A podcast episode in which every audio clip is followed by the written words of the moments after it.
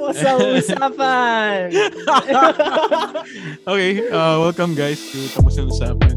Alam mo men, I've been listening to some of the runs and sobrang, sobrang ano, parang every single time kailangan kong marinig yung audio background para lang ma-hype up ako for some reason.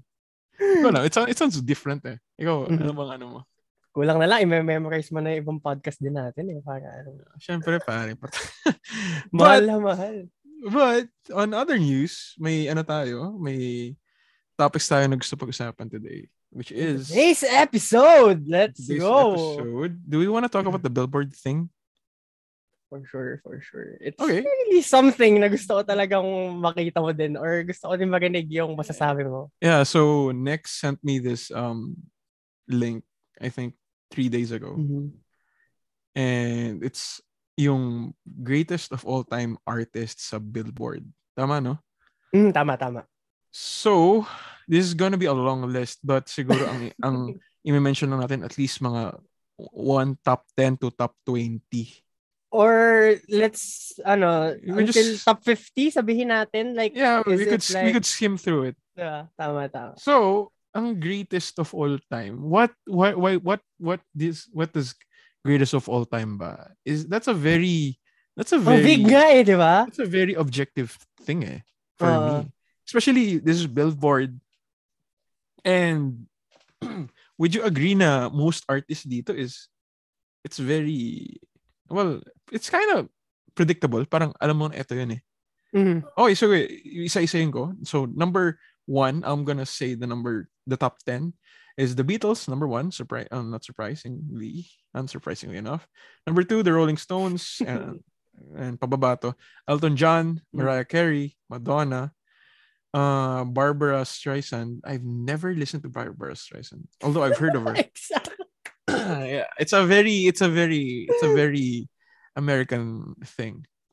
Obviously, King of Pop, Michael Jackson still holds on up, up till now, number seven. Uh, Taylor Swift, which is understandable, number nine is Stevie Wonder. Stevie Wonder, number nine. Wow. I'm I actually want to put him up higher, pero it's okay. Chicago number 10. Although I do listen to a bit of Mhm. Chicago, but yeah, I would have I would have thing. actually liked America compared to Chicago. I don't know why. Maybe Mhm. just a childhood thing. Uh yeah. And also on top 11 to 20, pababa ulit, is Whitney Houston and Paul McCartney. So he's obviously like playing with both worlds. Like meron number Mhm. one, tas number 12, diba? Na, diba? And Elvis Presley, Janet Jackson on 14, Rod Stewart. Hindi ko kilala si Rod Stewart, man. I think Same. I've I've fam- I'm slightly familiar with him. Siguro Like- narinig ko lang yung pangalan niya from somewhere pero like Yeah. hindi siya dumadating sa Spotify ko or whatsoever. The guy looks like Michael Bolton for some reason. I don't know. number 16 is Drake, obviously. Mhm. Uh, Prince, number 17, surprisingly. Buti naman. Uh, Rihanna on 18 and 19 is Billy Joel. Yes, thank Mm. you. Thank you for having at least Billy Deserve. Joel. He actually deserves to be higher. But Mhm. Number 20 is Garth Brooks. Okay, so hindi ko kilala to si Bar- Garth Same, Brooks. same. Hindi ko kilala. So initial thoughts, initial thoughts Initial top 20. thoughts? Ah. Not a fan. Top 20. na ang gusto ko lang siguro that I like is Elton John, Mhm. uh, Michael Jackson. If I were to rank this, like Michael Jackson number one, and then it would be, um, it's very biased. So Michael Jackson, Billy Joel, something like that. Mhm. Pero I'm not a fan of like I I don't really agree with uh, most of these. Madonna, I'm surprised is even like here. Like I don't even. Ano ba alam mo na kanta ni Madonna? Sa kanya ba yung Like a Virgin? Oh God. Ano ba yun? Noon das pa tayo bigla. Teka, I think sa kanya yun, di ba? mo, double check mo. Like a virgin. Tama, may tama Sa ba? kanya? Sa kanya? Madonna nga. Madonna, like a virgin. Okay. Madonna. Okay. I guess, but wouldn't you agree na ABBA over Madonna? Well, I guess ABBA is a very acquired Mm. taste compared to Madonna. Totoo, totoo. I think mas marami pa rin yung mas nakaka-appreciate kay Madonna. Yeah, medyo mas masa si Madonna compared to ABBA. Oo. To be to be fair. Pero Yes. honestly, I mean, yung pinaka nag-strike sa akin dyan talaga. Una kong tinignan, sa top 10 pa lang. Oh. Barbara Streisand.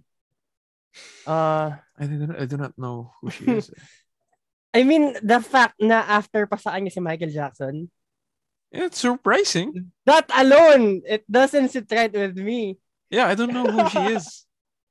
I'm surprised she's even ahead than Stevie Wonder. Stevie Wonder is Mm. timeless. pare. Exactly, exactly. Stevie diba? Like, Wonder is timeless, man. there's, we can ask lots of people right now. Go up to them and ask, who do you know better or who do you know sa dalawang to? Tanungin mo na lang sila kung sino si Barbara Wonder or. Barbara Streisand. For sure, sabihin nila Stevie Wonder, bro. A isn't hundred she lovely yan eh. A hundred percent. Di ba? A Barbara hundred Streisand, magbigay ka ng kanta. Dude, I don't even know. I don't even know. I mean, I wait know. na. Uh, no shit. I mean, no offense sa mga fans ni Barbara Streisand na nakikinig sa atin, but let's be real. Let's Meron be real. It's a, it's a, it's a very white thing, bro. Siguro, if nakikinig ka ng Barbara Streisand, siguro, you're not a hippie eh, pero it's a very white thing. eh. It's a very, like, culture thing. Ah, you can, I can say that. I can say that, right? sure, sure. Yeah, I can say that. You're, you're- what? I I get Taylor Swift. I'm a Swiftie too. Mm. Although ang pinaka mahal ko lang na album ni Taylor Swift is yung Red, Red, which is- ah, honestly, totoo. Okay. which is one of her like my favorite albums, man.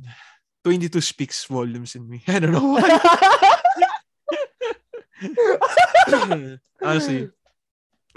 yeah. Also, um, you know, Whitney Houston, obviously. The, Diba? the greats. And 11 is surprising. Oh, Oh, oh, yun ah, talaga eh. Barbara Streisand. yeah. Honestly, the Beatles, I can understand. I, I can understand. Mm-hmm. I can I can understand, but I, I I'm not a I'm not a fan. Sorry. Full disclosure, na pag-usapan namin to dati ni Arvin. Uh, I'm we're not. both I'm, I'm not. we're not not fan. We're not fans. fans. We're not fans of the Beatles. Not at We- all. okay, okay. We respect the legacy. We respect the history. We respect the artists. But that doesn't mean we we are inclined to like a certain artist because of someone's history. Okay? It's a very very personalized, it's a very objectified, it's a very ob- objectified of um, uh, objective thing. Eh. It's not Mm. something that you force someone. Pare, this is the classic. You should listen to this. This is like gospel Totoo. just because we don't like it uh, because it sells it doesn't mean that it's our taste ganun rin di ba Mm. like the same with uh if i say. yeah like i would i would fight that i would actually objectify and object with this list and i would say that michael jackson is should be the number one but same the same with other people some people would Mhm. disagree with that and yeah I respect i respect Mhm. that And that's Kasi- okay. That's okay. yeah it's fine it's fine like this is just Mm. a list that doesn't really bother me and it's just Mhm. basically the masses en mass uh, ano siya eh, thing eh. So kind of get that. Pero the top Mhm. 20 to- the top 11 to 20 kind of lost me. Hindi ko kilala tong mga Mhm. iba. So, like best example, I don't know Rod Stewart. I don't know Garth. Sino yung 20? Oh, Garth. Garth Uh, Brooks? Garth Brooks. Actually, sila lang yung hindi ko alam. Dalawa lang actually, hindi ko alam. Mm. Surprisingly, ah, hindi ko alam yun. Kasi Mm. obviously kilala natin to lahat. Ang ang hindi ko maintindihan dyan, pag tinignan mo yung around 40s sa list na yan, Oh. you will see, I think, Beyonce, Adele, nandyan sila. Yes, uh, Adele and Beyonce is 36 and 37. Di ba? So, honestly, for me, I think sa'yo din, they deserve to be higher.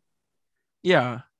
Especially Beyonce. That's Yan that's Beyonce, brother. Of course. How how bro. come she's not like That's the queen. Come on. how come she's not like higher? Like that's Beyonce, pare. It's impossible not to. Even Chance the Rapper fan voice over her. Come on, bro. I mean, here is a example of a fanboy of Isa pa. Rapper. Bakit wala si Kenny G? exactly. Exactly.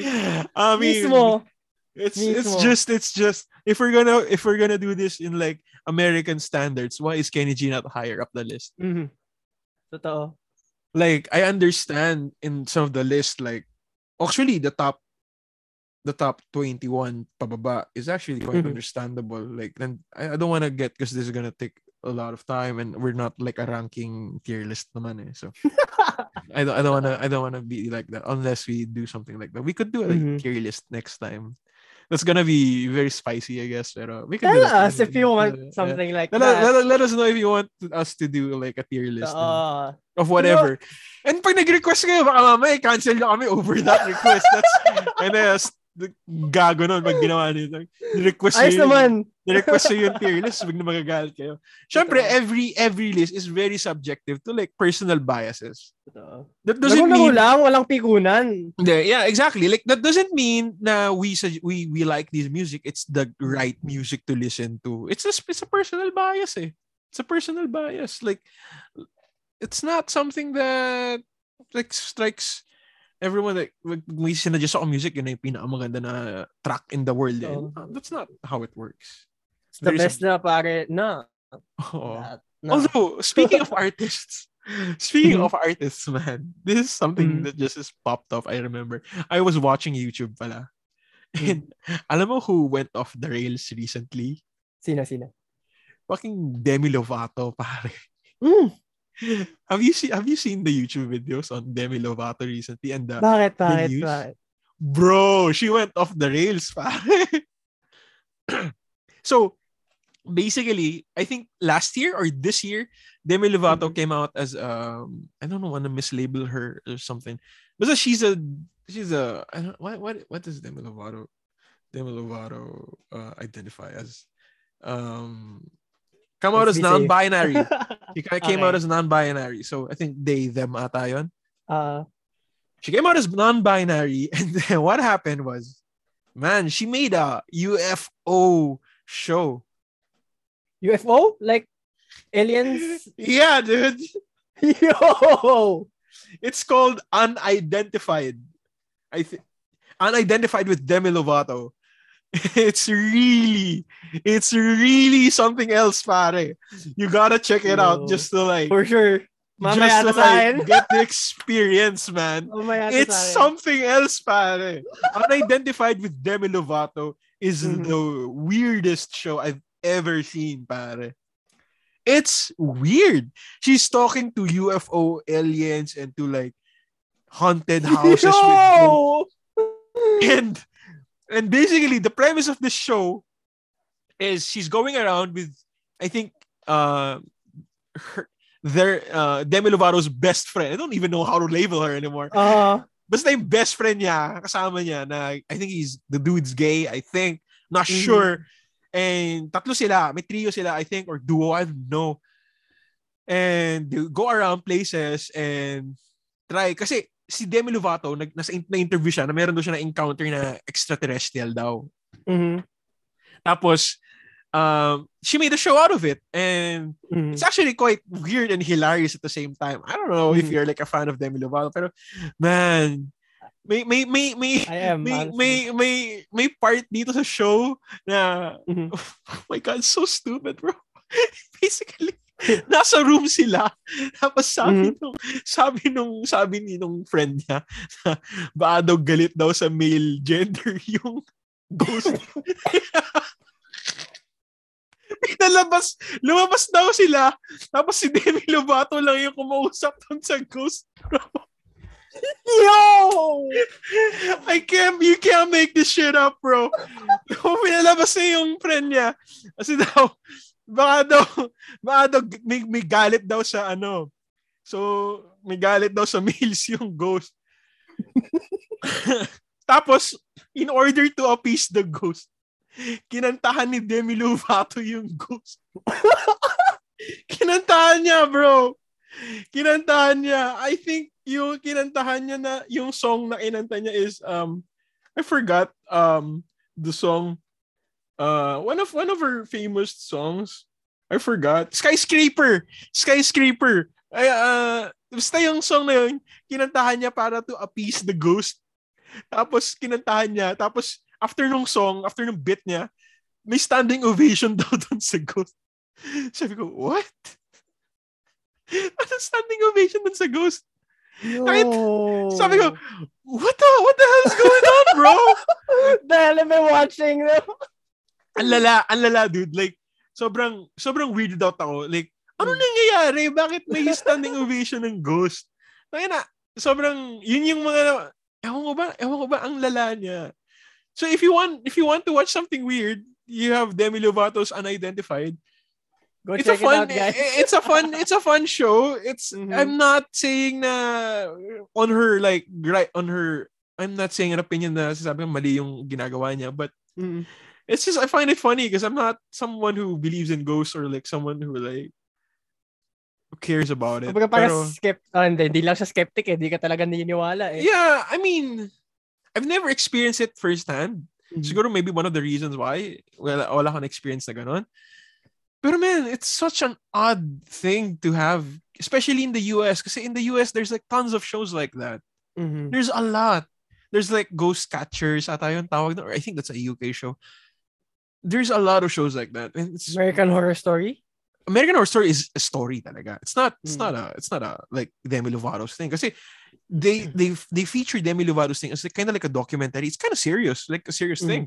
They don't mess around. Like they treat it as Production talaga, as in. Yeah, and it's not like it's like it's not a fiction thing. They they treat Mhm. it as something that's real. It's Mhm. it sobrang baffling niya sa akin na hindi ko gets bakit ganun siya.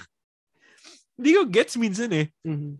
Like may mga parts doon sa show na ang weird lang talaga. Like Mhm. may may naalala ko i-interview siya ng isang host tapos meron daw meron daw silang parang uh, alien touch daw or something na Mhm. naranasan niya for some reason. It's just I weird. need to Tas- check this out. tas I tinanong- need to check this out Tapos for tinanong, myself. tas tinanong siya nung host. Sabi niya, if if if you were to meet an extraterrestrial that checks all the criterias, would you date that Mhm. alien? Sabi niya, yeah, I mean, I'm done with humans. So, you know, she's willing to fuck a go uh, alien, I guess. So, good on her. Oh, on, on Demi do Lovato. I don't, do. I don't, I don't, I don't want to disgender anyone, bro. It's like such a trip. It's such a minefield, pare. Hindi ko, man, hindi ko alam. Today's society is just wild, pare. Can't we just like go to I'm like poo out. jokes? I'm gonna check this out.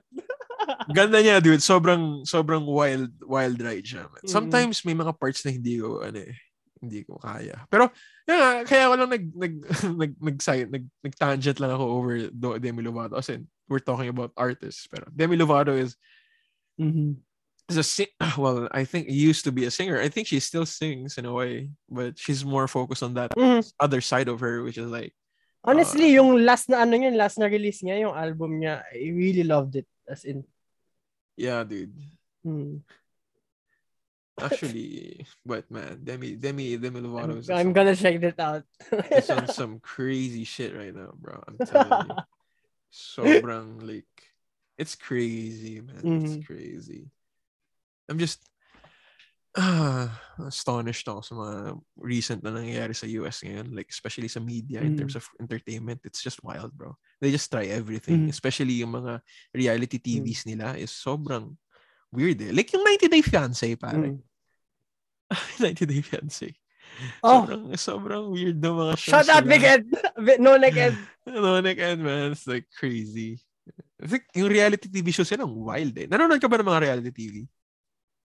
Totoo.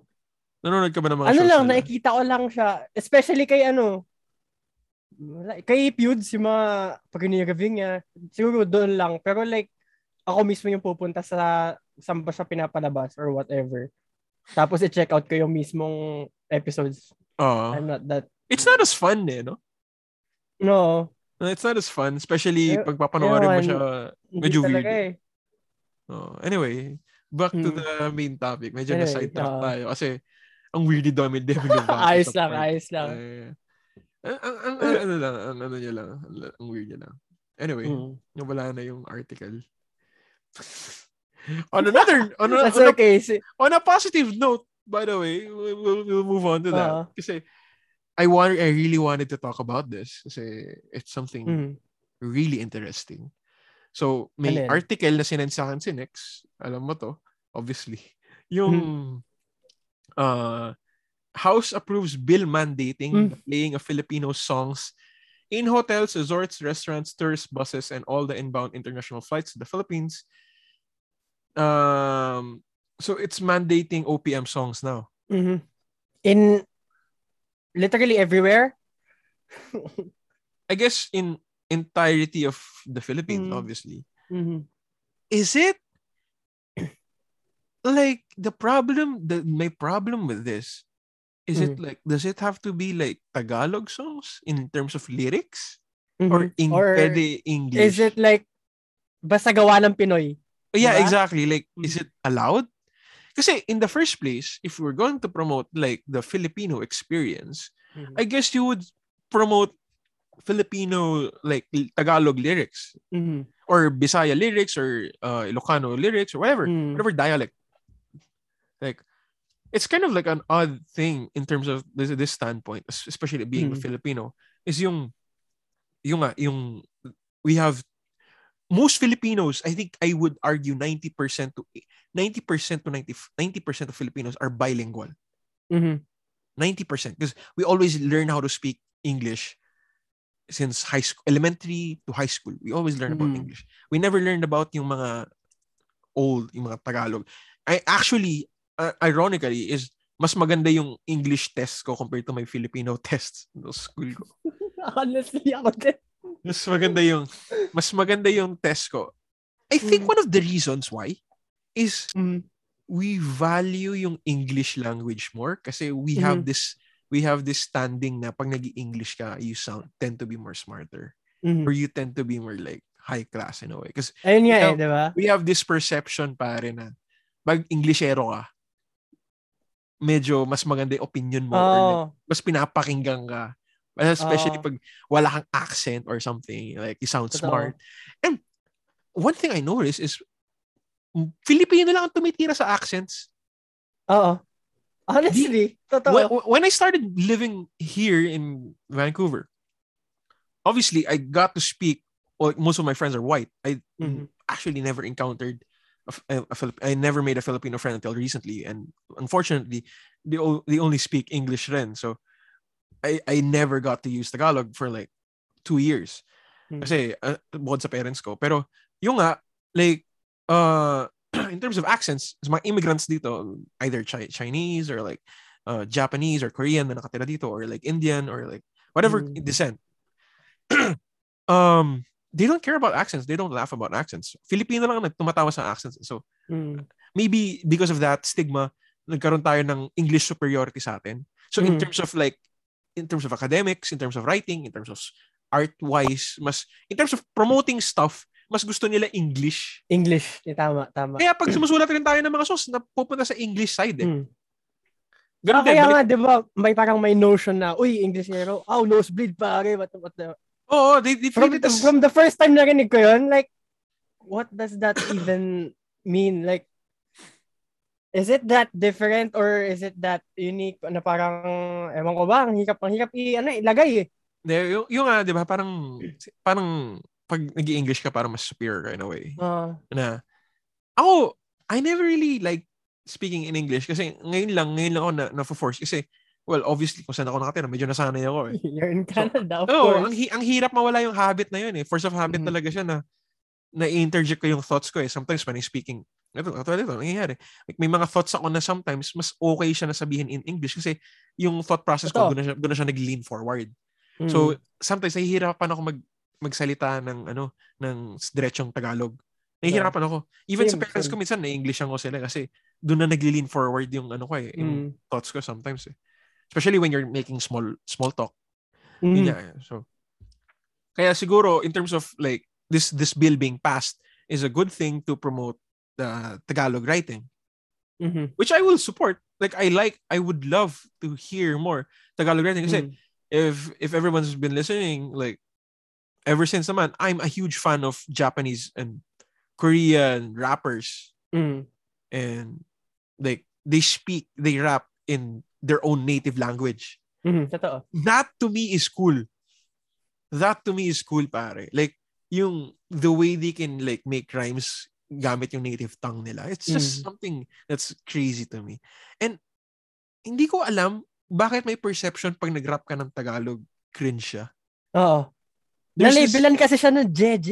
Yun yun eh. Yun ang naging problema eh. Yeah, dude. Like, I get sometimes yung mga pinapakinggan natin dati na music sa com shop, like sila Bone Thugs and Harmony. Guilty, guilty. oh, yung Dota ako stuff. Hambog ng Sag Pro Crew. Let's go! Honestly, some of those those songs, I still like. Ikaw, They're hella good. They're hella good, bro. Honestly, like, throw your pride out of the window, pare. Honestly. Yeah. Pakinggan mo good. yung mga lyrics na sinusulat nila and how they're fitting in sa beat na nilalagyan nila. It's actually good. Bone Thugs and Harmony is really good. To be to be honest. Like, True. no cap. It's actually really Eh, Kaya nga may, revi- may, may revival, may, may, nagkaroon siya ng revival ngayon. eh. Mm. If you see their like Wish performance, ang taas ng views nila. eh. Which is, Mm. I like. Kasi, in terms of like writing, mas prefer ko talaga yung Tagalog. Ang problema lang is, I never got to learn how to speak Tagalog in a proper manner. Hindi rin Mm. ako natuto masyado magsulat ng Tagalog. Hindi rin ako masyado marunong mag, mag-create ng words. Hindi ako ganun kagaling mag-express eh. Kasi, ever since nung bata ako to, lahat ng movies na pinapanood ko, puro English eh. English, same. Same. Tapos, I, I, nung nag-aral ako ng high school, my mom, nilagay niya ako sa English-speaking school. Sort of, Mhm. not really. Sort of. Tapos yung naging best friend ko, napaka-Englishero pa nun. So, Mm. nasanay ako doon. Hawa-hawa na lang. Oo. Tapos nung dumating ako ng college, nung nag-college ako sa EAC, ay no, not sa EAC. First college ko which is uh, ASCM, which is seminary, uh, international school siya. So, Englishero din yung naging best friend. Canadian yung naging best friend ko doon. Uh, Noah Graff, shouts out. Shout out to Noah Graff. Uh, is very white, is very Canadian. And yun, siya yung kasama ko dati. And ayun, nawala, nawala sa akin yung touch ng Tagalog. Nawala eh, nawala. Kaya pag magsulat ako, pag tinatry ko mag-attempt mag, mag-songwriting, hindi talaga ako marunong magsulat ng Tagalog, pare. Mm. Hindi ko Totoo, talaga kaya. totoo. eh. Mas comfortable tayo magsulat in English eh. Yeah. Ewan ko, bakit nakikipag nagsusulat tayo in English, mas tingin ng ibang Filipino mas, ano siya, mas intellectual siya or mas formal siya? I hate that notion, pare. We never got to love yung language natin, eh, which is sad. Mm. Maybe, I guess this is one of the main problems rin of like being oppressed for like a lot of years rin. Totoo. Like, yung culture natin, if you think about it, is very weird. Mhm. We have the weirdest culture kasi in terms of like, yung pagsalita natin, may halo ng Spanish. Tapos yung culture natin is very Western. Halo-halo, literal. Kaya yung writing natin in terms of like when we gravitate to art, especially Mm. when we talk about music, ewan ko bakit mas favorable sa atin yung English lyrics compared sa Mhm. Tagalog. Doon ako na, hindi ko, hindi ko na, na, ano yun eh.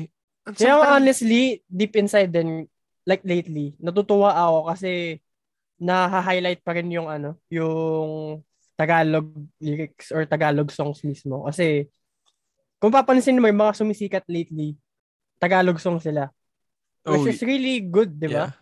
SB19. Honestly, isa pa yan.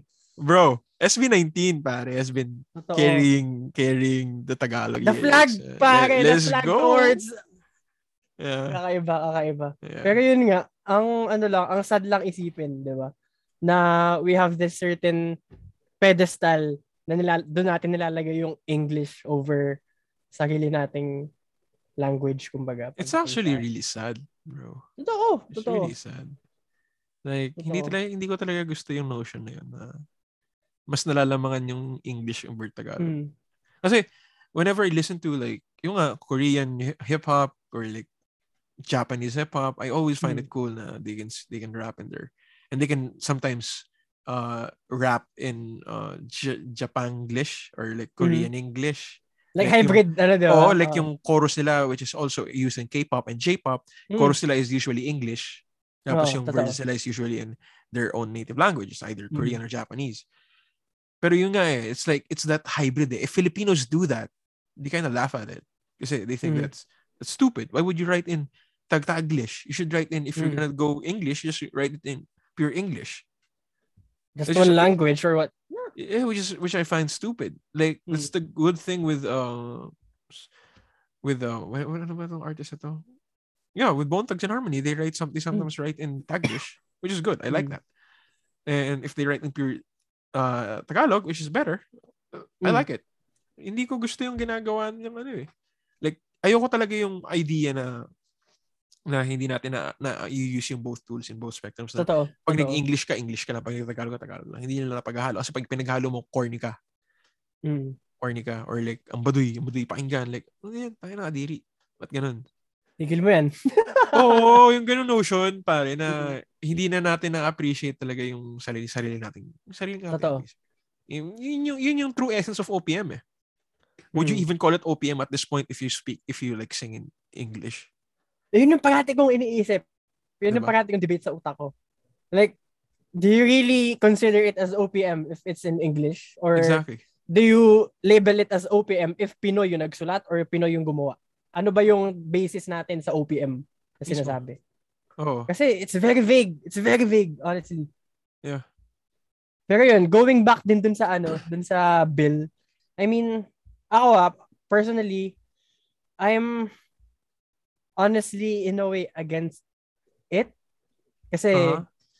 I really think it's looking more like forced patriotism. Yeah. Yeah. Tapos ito pa, ang cherry on top pa dun, may penalties pa kapag di ka sumunod. Oo nga eh. Medyo, medyo iffy rin ako doon. Kasi, It doesn't right with me, pare. Para sa akin ah, don't penalize. pinala. reward. Yeah, yeah. Reward people that, alam mo na, na sumusuporta. Kasi, there's a lot of people that do that. Pero, hindi mo naman pwedeng isaksak sa lahat na, okay, ito agad, ito agad, ito agad. Give Oo. them time to adjust. Tapos, dun sa other side of things naman, dun sa mga gumagawa, dun sa mga nagpo-produce, dun sa mga artist mismo, Yeah. habol tayo, level up tayo. Oo. Di ba? Pa- para ano eh. madala nga natin. Ipakita natin na mahal natin ng art natin. Mismo. Yung, Kasi yung, susunod yun. Yeah. Di ba? That will follow talaga. Hmm. Yeah. If you if you set a good standard. Saka yung in terms of uh I think the better the better option is um to have uh like support in terms of either monetary support or if it's not a Totoo. monetary support some something to like um at least ano man tawag yun? oversee everything in a And, fair in a Oo, fair totoo. manner in a fair manner kasi nga um some some uh yung problema kasi sa atin is people are taking advantage of artists eh. hindi lang sa Mhm. music it it's a very problematic scene na go back to episode 2 para malaman niyo yung oh mga iba it- dyan. it's like it's a very problematic thing na ano pina, na inaabuso It's- lahat Totoo. It's Not the sad only- reality we live Yeah. in. not only in music pero Mm. also in like arts and theater Mm, actors are totoo. underpaid not only underpaid sometimes they're not even paid Totoo. you're lucky to get paid you always get paid in experience points. I get the experience points. Like dito rin, sa, Exposure. dito rin sa Canada they have the experience points. They have the experience brownies na rin. Pero Mm. it's it should always be paid. Hindi rin kasi sapat yung ano eh yung uh, mababa yung bayad mo. Pinaghirapan din nila yan eh. Alam mo yan the only reason nung naman na madali sa kanila yon and like like you really can't not support that kasi Mm. pangit naman kasi yung yung yung sinasabi mo may may penalize mo pa yung artist na kumakanta lang sa bar trying to make a living and now he has to watch out for regulations on what he Exactly. or she can sing is gonna be a huge problem in terms kasi it's Mm. gonna be a it's gonna it's gonna backfire kasi it's not it's that's not how you should handle things we, we don't Mm. want to be like I don't I don't want to say this pero yeah no no no no it's not, it's not. Medyo, mm. Yeah, yeah, yeah. kalma, Yeah. kalma. If you really want the government to support you in a way, kailangan mag-produce ka rin ng magandang music eh. Moving forward. Ayan, para may... teka, teka, last, last, may, Oh. may na ano lang ako, may naisip lang ako. If ever, na Okay. matuloy man yung bill, oh, if ever man, sige. I always, like, nung nakita ko yan, unang pumasok sa isip ko, Mm, sino yung mag-govern yan? Or sino yung magsasabi? Or sino yung may say kung ano yung pwedeng patugtog or hindi? yeah. Chamba-chamba. Diba? So, Sino yung mahuli? Sa taya. tsaka ano, ano yung mga viable, ano yung mga acceptable na mga kanta para sa kanila? Saka who gets to say this shit? Diba? Like, Who gets to say oh, that? OPM, basta OPM, sige, okay lang. Or Yeah. OPM na merong like barriers pa din. Yeah, Yun who nga, gets- going back doon to na sinabi natin, like, OPM, like, English dapat, or Eng- hindi siya dapat English, like, Tagalog lang siya. Yeah. Or OPM siya na, basta sinulat siya ng Pinoy. Ang, ang daming, daming aspects na kailangan mo talagang tingnan. Saka if we're going to use the Filipino library lang, ang late niya. Totoo. Totoo. ang late niya. Totoo. Napaka-late niya. In terms So, of mangyayari, uulit-ulit na. in terms of the music history in the Phil- of the Philippines, it's actually really small. It's not as huge. Unfortunately, it's not as huge as the Western culture. It's not as huge. Kasi if you're gonna think about it, if you think about this in a smarter manner, uh, most of the music comes from the Western influence. Kasi nga, then again, balik tayo dun sa point na we were um, colonized by Colonized. the Western area, which is the US. Yung nga, so most of the influences are very Western. So if we're gonna go back to that era, it's very Western. Uh, how are you gonna call that OPM? I mean, they should allow both parties pa rin to, at both uh, sides pa rin to work. Ayoko, ayoko yung may penalization on towards like OPM music lang dapat yung tutugtugin. That's, that's kind of stupid. Whoever proposed Mhm. that bill is not thinking about this smart. It's either he thinks that he's doing he's helping the OPM scene, but number two, he's not also thinking about what he's doing. He's actually hurting the scene. Mm. Kasi Like, it, did, it didn't think of like the consequences, lalo na dun sa part na mismo nung scene, kumbaga. yeah, and he's like- gonna penalize 300k. Who earns 300k sa music scene? Let's be Ayun honest. nga eh. Ayun nga eh. Not even 300 Shit. Come on, bro. Ina, now that I think about it, pare, Like, ang A, a- a musician's annual salary is not even maybe it's like 200 to one maybe 300k or to 500k a, a year. Mm. A year. Swerte ka na nun, partida. Oo. Hindi, annually yun, ha? Annually. Tapos, Oo. yung problema doon, syempre, hindi mo naman masisave yung 500k. Syempre, may, may expenses ka nun, may cut costs ka Mm. nun. Ano masisave mo? Siguro, um, save mo sa isang taon. Sa, maka- makasave ka ng mga 200 to 100k lang siguro. Mm. Binawi pa sa'yo dahil sa bill. Oo, kasi mapipinalize ka. Tapos may kaso ka Mm. pa. Tangina, napaka, napaka-stupid na bill to. Na, na, no, now that I think about it, it's actually really Mhm. stupid. And they- then, ta- bato nating lahat. Sige, priorities naman. Ano ba yung mas kailangan nating ayusin ngayon? Come on, Oo. it's the pandemic season nga eh. Tapos, kung ang ano kailangan ano natin ayusin, mga- ang kailangan natin i-mandate is proper governing of Mm. gigs. Like, they should just help the musicians get work. Totoo, yun din. Yun na lang siguro, yung best Tulungan natin option. ulit yung economy na um, ano, umangat. Oh, para this is diba? this is not helping, this is hurting the economy. Exactly. Like, if you're gonna parang penalize nagdo-double down eh. Ginagatungan nyo. O nga, eh, ayaw niyo ba magka-music scene sa Pilipinas? Ay, Parang alam mo ito, yun, ito yung like- bill na yun eh. Gu- gusto, gusto nilang i-promote but it's also the bridge towards something na ito pa yung way para mawala siya or para maglaw siya unti-unti. Yeah. Kasi mahihirapan lang yung mga tao. Oo, mismo. And how are you going to like, like, ayaw nila ng ibang music? Napaka-stupid nun. Napaka-stupid na itong approach na to. Like, this is not how you solve things in order to su- quote-unquote support the, Mhm. the scene. Like, how, why are you gonna support it in this manner, di ba? Parang napaka... It just, it just, it just doesn't sit right Mhm. me, man. Oo, oh, ba? Th- this is not the support in my dictionary, honestly. This Oo. is not support. Oo. Ang best example of uh, support siguro na pwede kong i-mention, like, um, one, one person I met sa scene is actually, he's an Indonesian ambassador sa, well, obviously he's from Indonesia. I met this guy, he came from over from Indonesia and his name is, uh, um, should I discuss? Yeah, I could say his name. Uh, Mhm. His name is Harry. I'm just gonna say his name. Harry. Mhm. I'm not gonna say the last name. Uh, his name is Harry. He's a he's he's from Indonesia. He's a he's the president of uh like a music uh music scene sa Indonesia. So basically, uh, to break this down, sa Indonesia, meron silang system of uh, groups. So merong bass, merong keyboards, may guitars, may Mm. may may vocalist siguro, etc. etc. Tapos may chapters 'yon per Mm. per city. Kuwari, bass. May bass chapter sa Muntinlupa or sa Manila or sa Quezon or sa May communities talaga sila. community sila. Mm. Ang president doon, yung si Harry sa Indonesia. Mm. So sa Indonesia, may mga chapters sila doon tapos ang pinaka namumuhunan doon, ang nagmamahala sa base sector is si Harry. Tapos ang trabaho niya is to go to Southeast Asia and just check out the music scene and how it works. And I met him and he he mentioned this to me. Tapos pinag-usapan namin yung how it works and like he told me na every musician in Indonesia actually gets work.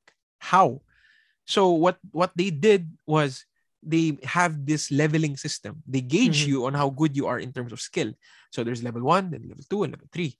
3 being the highest, 1 being the lowest. So I'm not sure if that's the right word. Basta something, basta tatlong levels yun. eh. So if you're like a really professional musician, like he is, he's like he's a top level musician, you get uh you get some prior gigs. If you're in the Mhm. middle, you get other prior gigs, and if you're in the level one, you get the the bar sub level gigs. Mhm.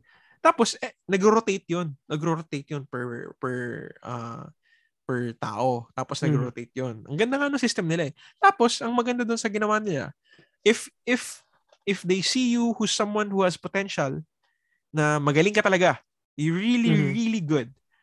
They will send you abroad to study. And Mhm. actually sa keyboard section may sinend sila daw na taga na yun, taga sa kanila taga Indonesia na sinend nila to Mhm. Berkeley to study fully paid by the government. Now that's support.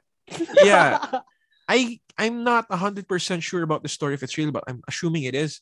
It's coming from him and I've I've seen progress and I've seen honestly seeing Indonesian the Indonesian scene right now is actually kind of true. Mhm. Uh look up Millie Snow. one of the one of our great Indonesian artists then. There's a lot then in the in the uh in the in the in the scene sa Indonesia. Uh ang dami, madami magagaling sa Indonesia saka support nila sa community. Mm. Ang laki eh. Ang laki bro.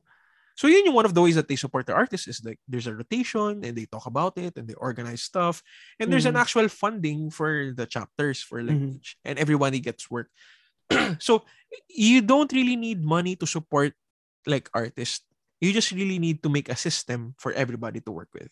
Mhm. And ang, ang gagawin na ng government is to help like create that system, to fund that system Mm. so that Suporta lang, suporta that lang. system works and everybody gets a job. Kind of like pababa lang siya.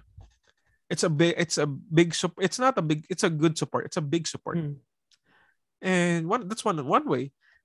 Also sa Canada naman, ang ginagawa naman nila dito is they have this um they have this thing called I forgot I forgot how how they uh grants. They have this thing called grants. Mhm. Now grant is uh you appeal to the government uh kuwari, ako artist ako, 'di ba? Tapos Mhm. sabihin ko, I want to release an album or I want to fund a music video. Wala akong pera. Pero I have an idea, I have uh, recording tracks, I have a track record. If I if I gather all of that and I will write a grant and I will send it to the government for grant, bibigyan nila ako ng pera. If they like my idea, if they support my idea, if they like my concept, they like my art, they will support that and they will give me uh, a certain percentage of money. I don't know how much, if you can ask or if they will give you a certain amount. Ayun, bibigyan ka nila ng pera. Tapos yun, you can use that. Gawin mo, gawin mo yung Yeah, you mo. use whatever you want. Mm. And yeah, people people take uh take use take advantage of that and it's good. It's one way to support is uh providing grants is like asking the government like we know you the government can't provide for everybody. Walang government ang ganun. Mm. There's no government who can help everybody. Maski sa US, they can't even feed everyone. Nobody, no government can feed everybody. Wala. If merong ganun, perfect world yan. Ang hanap ka ng Going ganun. na, going there doon, na. doon ka tumira. Pero walang Mm. ganun. The only way the government can support is not through money, but is to Mm. giving cer- uh, certain opportunities to certain people. Totoo. Yun lang yun eh. Like, give them a chance. If they can Mm. present their case and their case like proves a point that that they can really make something out of it and it will help the industry grow, not only their money but also the government's money in terms of like tourism or like gigs or like Mm. um events, concerts, Economy in general, di ba? Exactly. Mm. that's a good way to like approach it is like give them monetary support to those who like really deserve monetary support. Totoo. Hindi mo ibibigay sa lahat. when we ask for the for monetary support from the government, we're not asking for the government to give money to every musician. No. Mhm. No. That's stupid. Everybody everybody knows that's stupid. You can't provide for everybody nga, 'di ba? In the first May place. ayuda? oh, like you can't you can't you can't afford to pay everyone money to like basically buhay nga nila. It's impossible. It's impossible. Even the the US they can't even do that. Kaya the only better way to do that is like yun nga, bigyan ka nila mag-present ka ng case mo is like what Canada's doing is like a good example is like have that uh, system which is grant system na Mhm. if you they if you if you can prove yourself as someone na magaling yung art mo and you can prove it uh, the government can support you in a certain manner Mm. di ba that's one way ikaw ba ano ba mga naisip mo na ideas na pwede baka may ano ka naisip ka before na Ano mo? Ah, honestly kasi sa, sa ngayon talaga, lalo na sa kakayanan ko and sa ano kahit yung simpleng pa well, eto lang. Uh, let's open it up with our definition of supporting din muna. Yeah. Kasi syempre bawat isa sa atin iba-iba yung definition ng support. Like Yeah. may mga support na okay, pupunta ako sa gig mo, pupunta ako sa ano mo, sa event mo, pupunta. Basta pupuntahan kita, I will pay to ano for the entrance fee and yung entrance fee niyon, alam ko din na mapupunta sa iyo yun, mapupunta na sa ano, sa nag-prod, whatever. You'll get paid at the end of the day. Exactly. Supportahan kita, nandun ka. Okay, isa yun. Another type of support is yung support na isa din na na binabaon ko sa ibang mga tao din. Oo. Yung kapag naglabas ako ng art ko, ang pinaka gusto ko suporta is yung bibigyan niyo ako ng ano, constructive criticisms. Like Yeah. if makakita kayo ng problema or ng wherein parts na alam yung I will do better the next time, tell it to me in a way, in a manner na mapagkakasunduan natin. Yeah. That's Diba? a different kind Like- of support rin. Open it up to me, tell that to me, I will realize, and when I realize, I will do my do everything in my will Yeah. to improve. Exactly. That's another type of support. Yeah. Those sure. two pa lang, at our age, lalo na sa ano, yung mga mas bata pa, like, of course, we don't have the power to like create communities pa or handle certain things that are big as that. Pero yung simpleng mga ganong paraan dun sa dalawa sinabi ko, I think malaking bagay na yun para sa pagsuporta and para sa pag-angat ng mga susunod pa. Exactly. just like checking on somebody.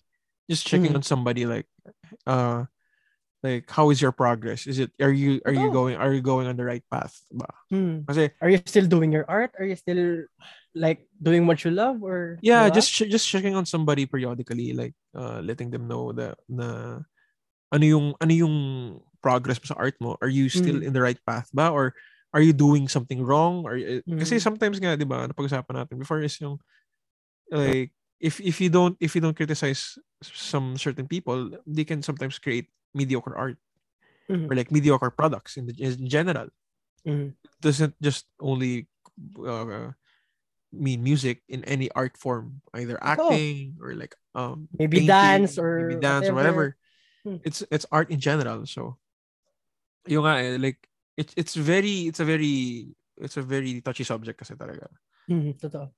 yeah yeah so this, that's one kind of support rin is from the people from your Mm. friends if you have if you guys have friends na artists especially may mga tropa nyo na music or kayo in general Lapitan nyo. lapitan nyo like sabihan nyo lang na uy men medyo hindi maganda yung ginawa mong ganito ganyan I'm not saying na tirahin nyo in a manner na sabihin nyo na pangit ng Pangit! no that's not that's not how it should be Mm. pero just let them know na it doesn't sound good or like it Mm. doesn't it doesn't it's not it's not the best Or bro, you can do this the next time. Baka sakaling makatulong sa'yo to, di ba? Or, yeah yeah Diba? Kasi sometimes Why may mga yeah that's that's one way to criticize someone is like Mm. having a constructive criticism yung constructive criticism kasi is when you do constructive criti- criticism hindi yung babasagin mo lang si iwan mo na Totoo. Parang alam ng cancel sa Twitter, tapos wala na. yung walang follow up Oh, di ba? kailangan may follow up. Like pag nagsabi ka, oh bro, hindi ko maganda, hindi maganda masyado yung ginawa mo dito, yung arrangement nito medyo Mhm. medyo alanganin. Ah. Ganito yung gawin mo.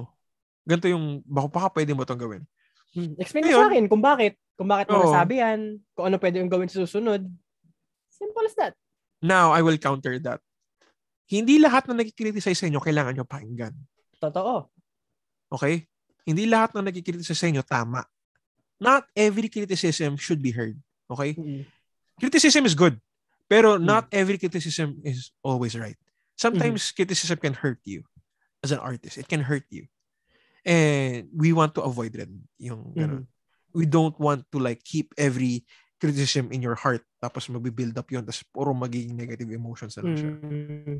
Tapos aalis ka na lang. We don't want that. We want to hear. Oh, sometimes kasi sometimes kasi criticism is like a, like it's a very touchy subject kasi sometimes for Oh. artists, especially artists kasi it's a personal matter. It's their it's their Mm. it's their emotions in check. Eh.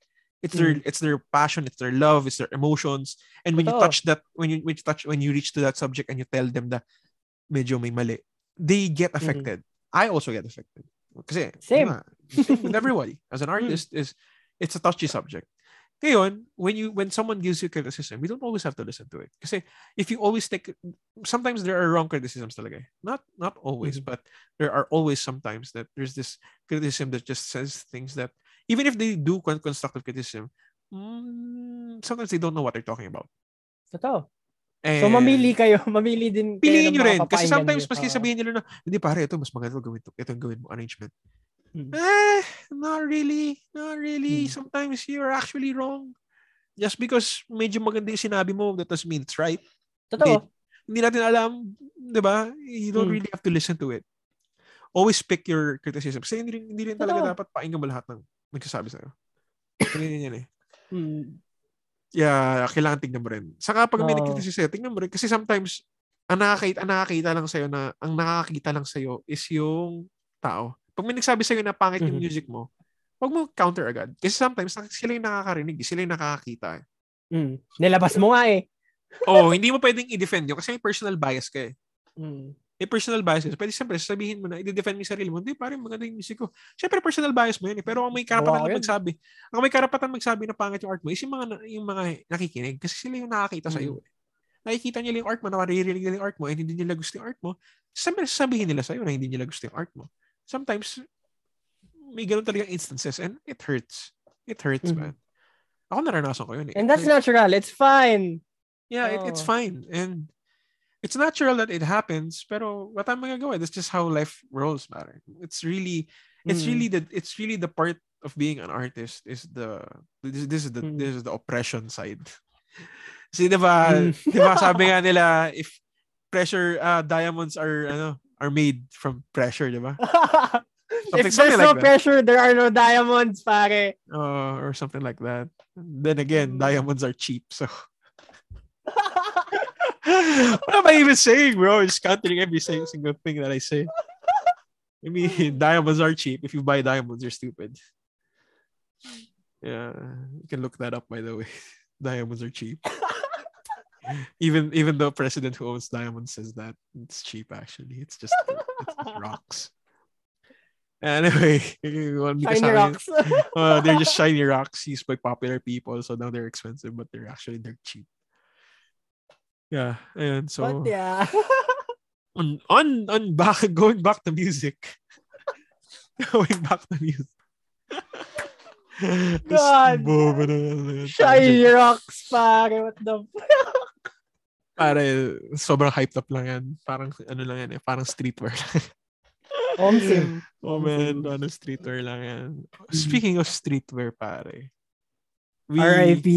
we lost one of the giants of the of the design world, which is Virgil, uh, Virgil Abloh. Yeah, Virgil Abloh. Rest in paradise. Rest which in is the creative, which is the which is the founder, founder ba or Mm, creative mastermind of creative Off-White. creative mastermind of of White and one of the directive uh, creative directors of uh, Louis Vuitton. Yeah. Mm.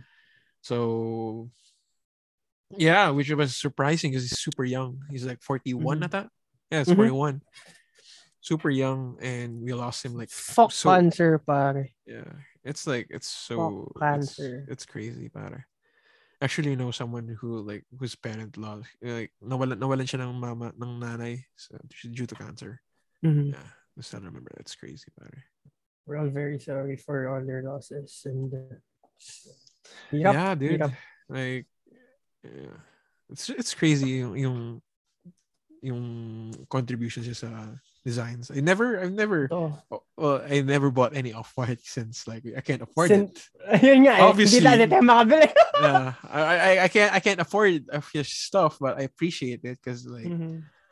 it's it's really It's something. like else. revolutionary, honestly. Yeah, like he made something like off white in general, especially the collabs he did with Nike was something was was, was really something. It's crazy.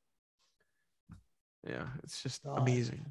Anyway, I was I was actually pumunta ako kanina sa downtown, sa downtown sa ano sa Vancouver and naghahanap ako ng ano naghahanap ako ng New Balance 550. And you know what? I sobrang pigo na pigo na ako kasi pagdating ko sa New Balance store, Mhm. may nag-iisa, may nag-iisa sa lahi Bembury na New Balance collab. Alam mo ang problema? Ah. Size 7, bro. Doesn't even fit me. Pinick up ko yung sapatos, sabi ko, hey man, is there a size 9? That's the last size, size, bro. Ito na eh. Hawak mo na eh. Bro, the feeling of defeat, pare. Ang saklap. Gusto ko lumuhod sa store. Uh, Gusto ko lumuhod sa... No. To catch you up, guys, yung mga nakikinig. Arvin is a really big fan of this collaboration. Sila Bembury and New Balance, di ba? Yeah, dude. I've been wanting one. Pero, Kaya, I'm not going to resell it naman eh. oh, like, it's Why something you- that you really want, eh, di ba? Like, you're Oo, going to man. use and everything. Tapos nung, nung nakita ko yun, sabi ko, ang ganda pa ng colorways. Tapos, sa akin eh. Sabi ko, bibiling ko na eh. Tapos nakita ko, sabi ko, Saklap! Pauwi na ako eh! Ito na eh. Tapos wala rin silang 550. Wala rin silang... Nag-check din ako dun sa collab. Mm-hmm. May, may, may mga, may side sila ng collabs. Like, meron silang Wound Mhm. collab. Yung, alam ko kung paano basahin niya. I think it's Wound. JJJ. Oh, like yung Wood. JJJ. ah. Oo, Wound. Data yung basa doon. May Wound collab Yun. sila. Oo. Wala ring size. Both colorways. May Levi's collab. Wala ring size. Saklap! Either 7 or 13. Sabi ko, puta. It's not my day, bro. It's not my day. The Pumunta rin ako. is telling you not to, ano, not to buy din muna. Baka. Uh, so pumunta rin ako sa pumunta rin ako sa Foot Locker, wala rin ng ba- New Balance 550. So wala. Ewan ko ba? Man, I hate resellers, pare. I hate Wow. resellers. Man. They're, Pero they're- speaking of, speaking of, alam mo ba na ano, nakita, IG I think sa pinost na pinost din ng Hypebeast. Oh. There uh there's going to be a uh parang shit na gagawin nila para ma labanan ng bots this holidays. paano, paano? Like there, there I think they're going to put out a bot as well. Parang Oh? lalabanan yung I don't know what they're going to do. I don't know the processes. Pero it's a really cool thing to ano to put out. Diba? Aasan, Kasi- aasan na naman ba ako nito? Wala. I Bro, mean, di- hindi kasi sa pinapaasa kita, pero at Bro, least it's something ako- na pwede nating anuhin. Hindi ako nananalo sa raffles. Hindi pa ako nananalo sa raffles. Ah, shout out sneakers! Hindi pa ako nananalo sa raffles.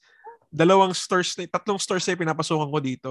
Uh, Mhm. Pumasok na ako sa sneaker box, pumasok na ako sa livestock, pumasok na ako sa mismong uh, either Nike or ano, Adidas. Hindi ako nananalo. Alam ko. nananalo. Kasi, especially sa livestock, ang dami kong gustong biling na dunks, hindi ko makuha ko. Ever since. Hindi ako nananalo. Let's see. Sana, sana. Ah, God dude. bless sa ating lahat sa mga sasali na raffles this holiday season. Yeah, dude. Like, honestly, man. Maski isang 550 lang na maayos. Honestly, or isang dunk na ma- matino din, man. Either of the two, I will be a happy boy. Oh, pare. Pare na. Do you think? Did you think due to the death of Virgil Abloh, people would Hmm. abuse the price increase on off-white sneakers? Hmm. You think? I, I think they would do that. Resellers are scummy Uh, people, pare. I mean, thinking na ano, seeing din na yung evolution ng hype beast and sneakerhead community Yeah. from the ano from lately events I think mas nagiging open sila sa pagiging more on sensitive nila sa mga ganung bagay kasi Yeah. nangyari yun nung Ah. kay Kobe eh Wala, wala nag, wala dito maas. di ba like siguro ngayon it's ano it's higher kasi it's already been like what tagal na eh di ba Oh, Matagal lang, mataas ang off-white eh. Ever since naman eh. oh If- pero, even boy pero- siya, even Diba? boys or Virgil, the prices of white na. sneakers are like crazy high. Hmm.